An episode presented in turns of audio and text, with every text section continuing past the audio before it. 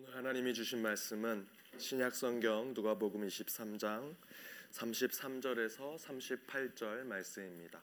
누가복음 23장 33절에서 38절 말씀 하나님의 말씀을 한 목소리로 읽도록 하겠습니다. 해골이라 하는 곳에 이르러 거기서 예수를 십자가에 못 박고 두 행악자도 그렇게 하니 하나는 우편에 하나는 좌편에 있더라. 이에 예수께서 가라사대 아버지여 저희를 사하여 주옵소서 자기의 하는 것을 알지 못함이니이다 하시더라 저희가 그의 옷을 나누어 제비 뽑을새 백성은 서서 구경하여 관원들도 비웃어 가로되 저가 남을 구원하였으니 만일 하나님의 택하신 자 그리스도여든 자기도 구원할지어다 하고 군병들도 희롱하면서 나와 신 포도주를 주며 가로되 내가 만일 유대인의 왕이었든 내가 너를 구원하라 하더라 그의 위에 있는 유대인의 왕이라 쓴 패가 있더라 아멘. 오늘 말씀의 제목은 예수님이 십자가에 못 박히시다라는 말씀의 제목으로 함께 나누고자 합니다. 영화에 그린 마일이라고 하는 영화가 있습니다. 영화의 내용은 이렇습니다. 한 교도소의 사형수가 수감이 됩니다. 그 사형수는 키가 2m가 넘고 덩치가 굉장히 큽니다. 그런데 이 사형수는 미성년 어린이를 강간 살해한 살해범입니다.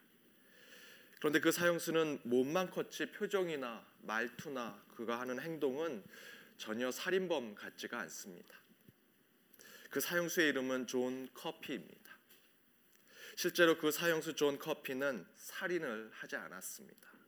억울한 누명을 쓰고 들어와 감옥에 사형 선고를 받고 이제 사형 날짜를 기다리고 있는 것입니다. 흑인이란 이유로 노예라는 이유로 혐오스럽다는 이유로 그가 누명을 쓰게 된 것입니다. 그런데 존, 존 커피는 감옥 안에서 자신이 가지고 있는 신비로운 능력을 보여줍니다. 주인공으로 나오는 교도관인 폴, 어, 이 영화상에서는 톰 행크스라는 아주 유명한 배우가 그 역할을 맡았습니다. 그 폴이 실제로 그는 심각한 요도염, 소변을 볼 수 없을 정도로 심각한 요도염을 앓고 있었는데 이 주인공인 사형수가 그를 치유해 줍니다. 또한 그의 아내의 심장병도 고쳐 줍니다. 그 외에도 다른 여러 가지 일들을 마치 예수님의 기적처럼 많은 사람들의 치유와 회복을 그가 허락해 줍니다. 그러면서 점점 교도관들은 존 커피가 진짜 살인자가 아닐 것이라 생각을 합니다. 그리고 그가 누명을 쓰고 있음을 알게 됩니다. 그러나 존 커피는 자신의 그러한 선한 행위와 누군가에게 기적을 베푸는 행위로 자신의 누명을 벗거나 또는 그것을 통해서 자신이 감옥에서 나오고자 하는 그런 일들에 기를 쓰거나 안달하지 않습니다. 반대로 교도관들이 그가 누명을 쓰고 있고 억울하다고 생각하고 그를 풀어주려고 하고 그를 도우려고 하지만 존 커피는 그럴 의도가 전혀 없습니다. 그렇게 사형일이 다가오는 상황 속에서 교도관 가운데 악질 교도관이 하나 있었고 또한 이 존 커피가 누명을 쓰게 된 그 진짜 사건에 진짜 살인범이 감옥에 들어오자 존 커피는 자신의 방법으로 그들을 처벌합니다. 그리고 나서 그날 밤 교도관인 폴이 조용히 묻습니다. 이제 누명을 벗자. 그렇게 말하자 존 커피는 이렇게 얘기합니다. 저는 매일 이런 것을 느낍니다. 지금 이 세상에 모두 이렇게 돌아가고 있는 것을 느끼고 있습니다.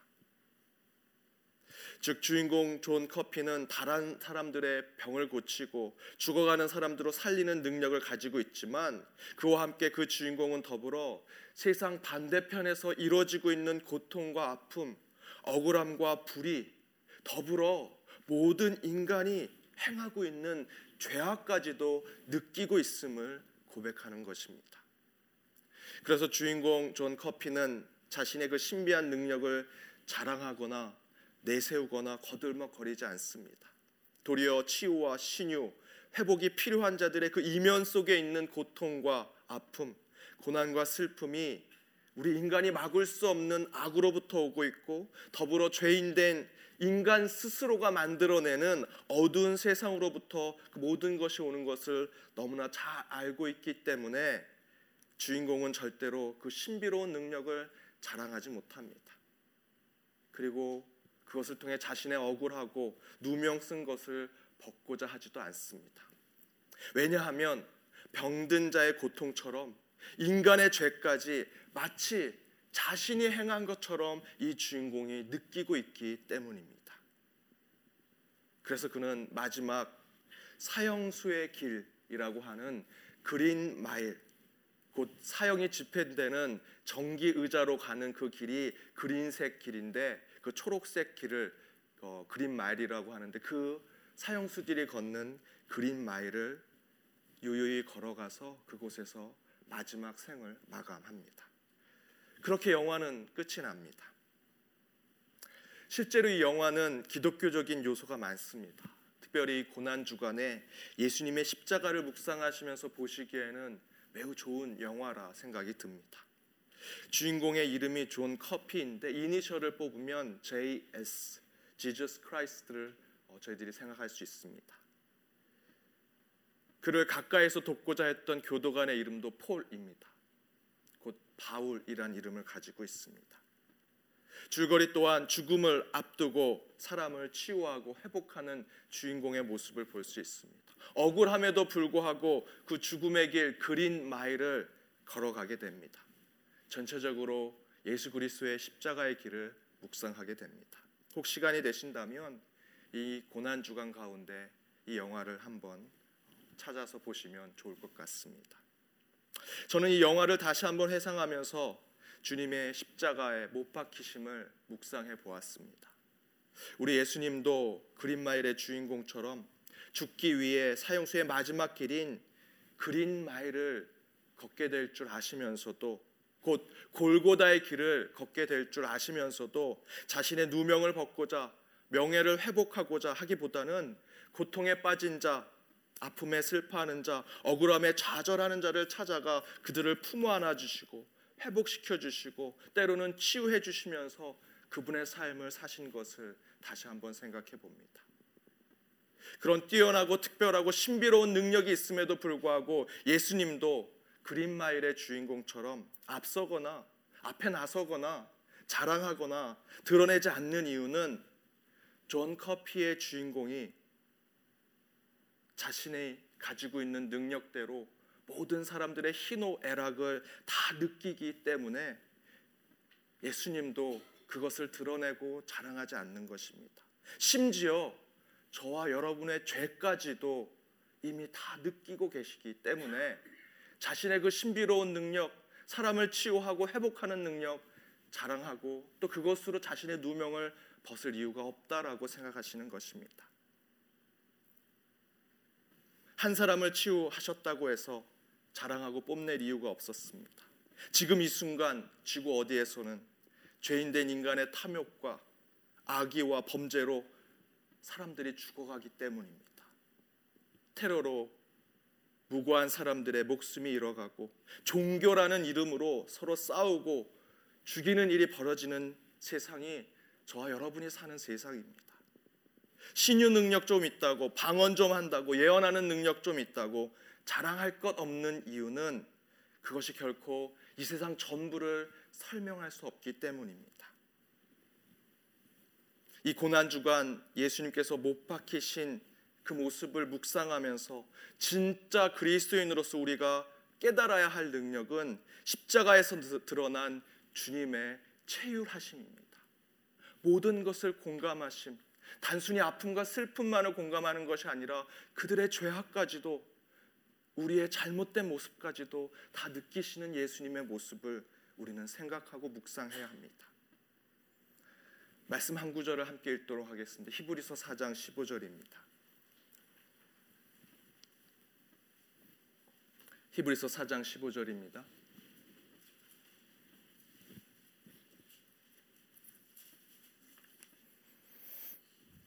함께 읽겠습니다. 우리에게 있는 대제사장은 우리 연약함에 채울하지 아니하는 자가 아니요 모든 일에 우리와 한결같이 시험을 받은 자로되 죄는 없으시로다. 아멘. 우리에게 있는 대제사장은 우리의 연약함을 체휼하지 아니하는 자가 아니요 모든 일에 우리와 한결같이 시험을 받은 자로 돼 죄는 없으신 분이시다. 대제사장 예수님을 이야기합니다. 예수님은 우리 인간의 그 연약함을 체휼하신다라고 표현하고 있습니다.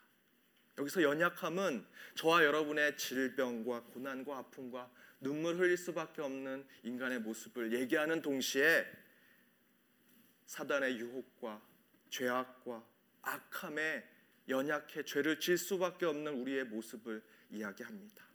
바로 예수님은 우리의 그런 모든 것을 다 느끼시고 있는 분이시다라고 설명합니다. 단 그분은 죄를 느끼지만 우리가 범하는 악을 느끼지만 죄는 없으신 분이시다라고 설명합니다. 그렇게 성경은 그런 예수님의 모습을 체휼하심으로 표현하고 있습니다. 체휼이란 단어의 뜻은 연약함, 아픔과 슬픔에 대한 것에 동정이나 공감하는 차원을 뛰어넘어서 히브리서 4장 15절 말씀대로 우리 인간처럼 모든 것을 느끼는 하나님의 감정을 이야기합니다. 체휼하심은 하나님에게만 사용되는 것입니다. 굳이 국어의 국어 사전의 표현대로 말씀드리면 어른과 윗사람이 자녀와 아랫사람의 마음을 충분히 이해하고 공감하고 똑같이 느낄 때 쓰는 표현입니다. 그때 체휼하심이란 표현을 씁니다. 바로 우리 주님이 우리를 향해서 체휼하신다라는 것입니다. 단순히 나의 아픔 동정하고 공감하기 위해서 체휼하시는 것이 아니라 마치 동생이 어떤 잘못을 했을 때 그것까지 형이 또는 누나가 언니가 부모에게 동생의 잘못을 내가 잘못했어요 라고 얘기하는 모습 바로 예수님께서 그런 체휼하심을 우리에게 보여주고 계신다라는 겁니다. 십자가는 실제로 저와 여러분에게 짊어져야 되는 사형 틀입니다.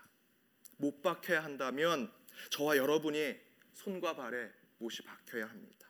그런데 우리 주님이 친히 그 십자가 위에 저와 여러분 대신 올라가셔서 못 박히시고 그 위에서 돌아가십니다. 우리 아픔과 상처, 고통과 고난을 체휼하시기 위해서 그렇게 하십니다. 그런데 거기가 끝이 아닙니다. 더불어 우리 주님이 십자가 위에서 체휼 하시는 것은 저와 여러분이 도저히 고백할 수 없는 죄악과 잘못, 누구에게도 드러낼 수 없는 악함과 죄를 대신 맡으시고 대속하시고 하나님 앞에 해결해 주시기 위해서 십자가 위에서 못 박히고 돌아가신 것입니다. 사랑하는 여러분, 예수님의 십자가는 죄를 집행하는 사형틀인 동시에 영적으로는 주님의 주님이 우리를 위해 구원하시는 구원의 통로입니다. 십자가로 우리의 연약한 마음을 치유하시고 아픈 마음을 회복할 수 있습니다. 더 나아가 저와 여러분의 눈물의 해계가 유일하게 통하는 곳은 십자가일 뿐입니다. 내 죄악과 잘못을 오직 십자가에 내려놓고 그 위에 못을 박아야 합니다.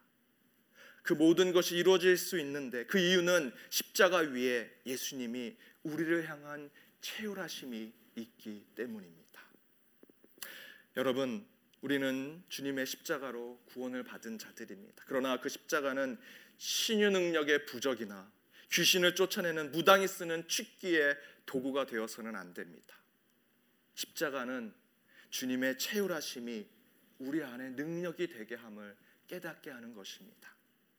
이제 저와 여러분이 주님의 그 체휼하심을 우리의 삶 가운데 드러내야 할 것입니다. 엊그제 유럽 벨기에에 테러가 일어났습니다. 수많은 무고한, 무고한 자들이 죽었습니다. 그들의 아픔과 슬픔이 이제 저희들에게 느껴져야 합니다. 내 이웃이 겪고 있는 굶주림과 근심이 우리의 눈물이 되어야 합니다. 멀리 떨어져 있는 내 가족이 느끼고 있는 상처와 고난이 이제 우리의 기도, 우리의 것이 되어서 함께 기도하고 그들과 함께 체휼함이 우리의 삶 가운데 있어야 할 것입니다. 때로는 그들이 범한 죄까지도 짊어질 수 있는 마음이 저와 여러분 가운데 있을 때 온전한 예수 그리스도의 못 박히심을 우리는 깨달을 수 있습니다. 오늘 특별히 그 십자가를 깊이 묵상하시면서 주님의 채울하심이 우리의 삶 가운데 드러나길 바랍니다. 그리하여 여러분의 삶이 세상 사람들을 향해 나아가고 그 중심에 십자가가 바로 세워져 오늘 하루의 삶이 주님의 고난의 삶을 삶으로 나아가는 저와 여러분이 되기를 주님의 이름으로 축원드립니다.